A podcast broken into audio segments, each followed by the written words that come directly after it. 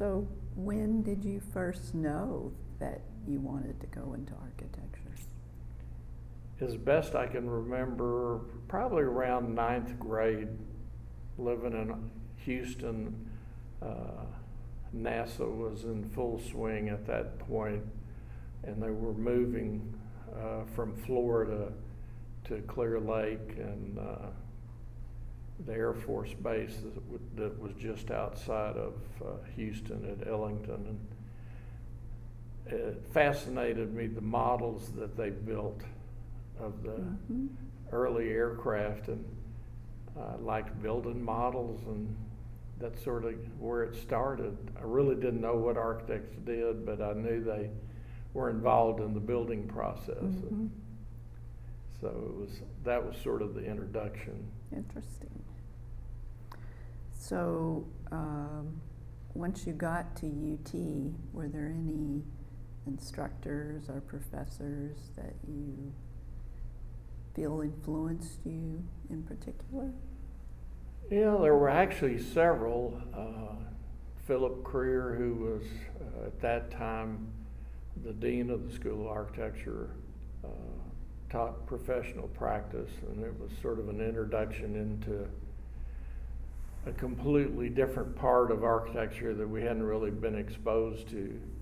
Uh, and then design professors, uh, Richard Swallow, and uh, later on a, a partner that I was with, Tom Shefelman, Mhm. uh, was uh, a great influence on me. And, and you know, we the nice thing about the University of Texas School of Architecture was well respected at that time, and they attracted uh, phenomenal architects from all over the world and the U.S.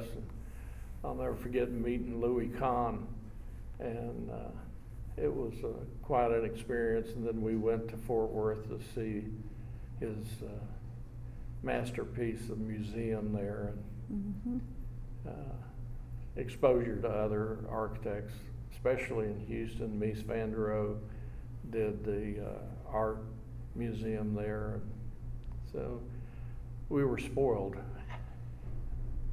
Yeah.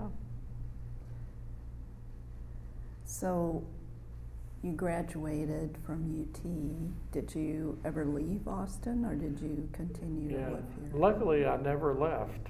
Um, in 1968, I started uh, working part time for Brooks Barr Graeber and White, and uh, got to work on the LBJ Library and uh, the Department of Labor building in Washington, and then in 1970 in August when I graduated, they hired me full time, and uh, that was sort of the start of my career. I have a lot to owe them, especially David Graeber. He was the architect that I interviewed with. Mhm.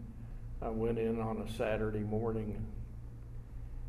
He interviewed me. It took about two hours, and he said, "Well, when could you start?"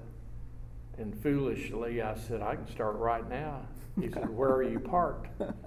And so uh, he told me to move my car into the parking garage, and Wow.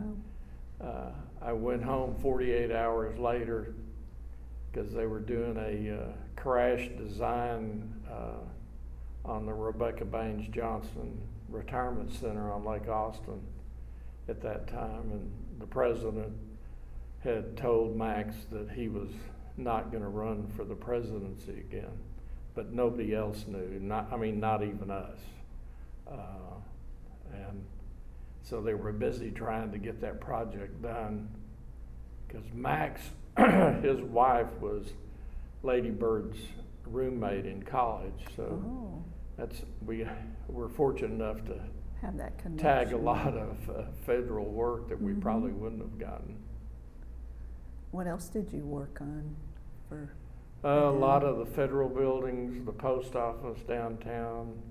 Uh, at one time, we worked on the Driskill, uh, the Littlefield building, the old post office that the University of Texas took over, Mhm. and the federal courthouse. At one time, I think we were doing seven projects downtown.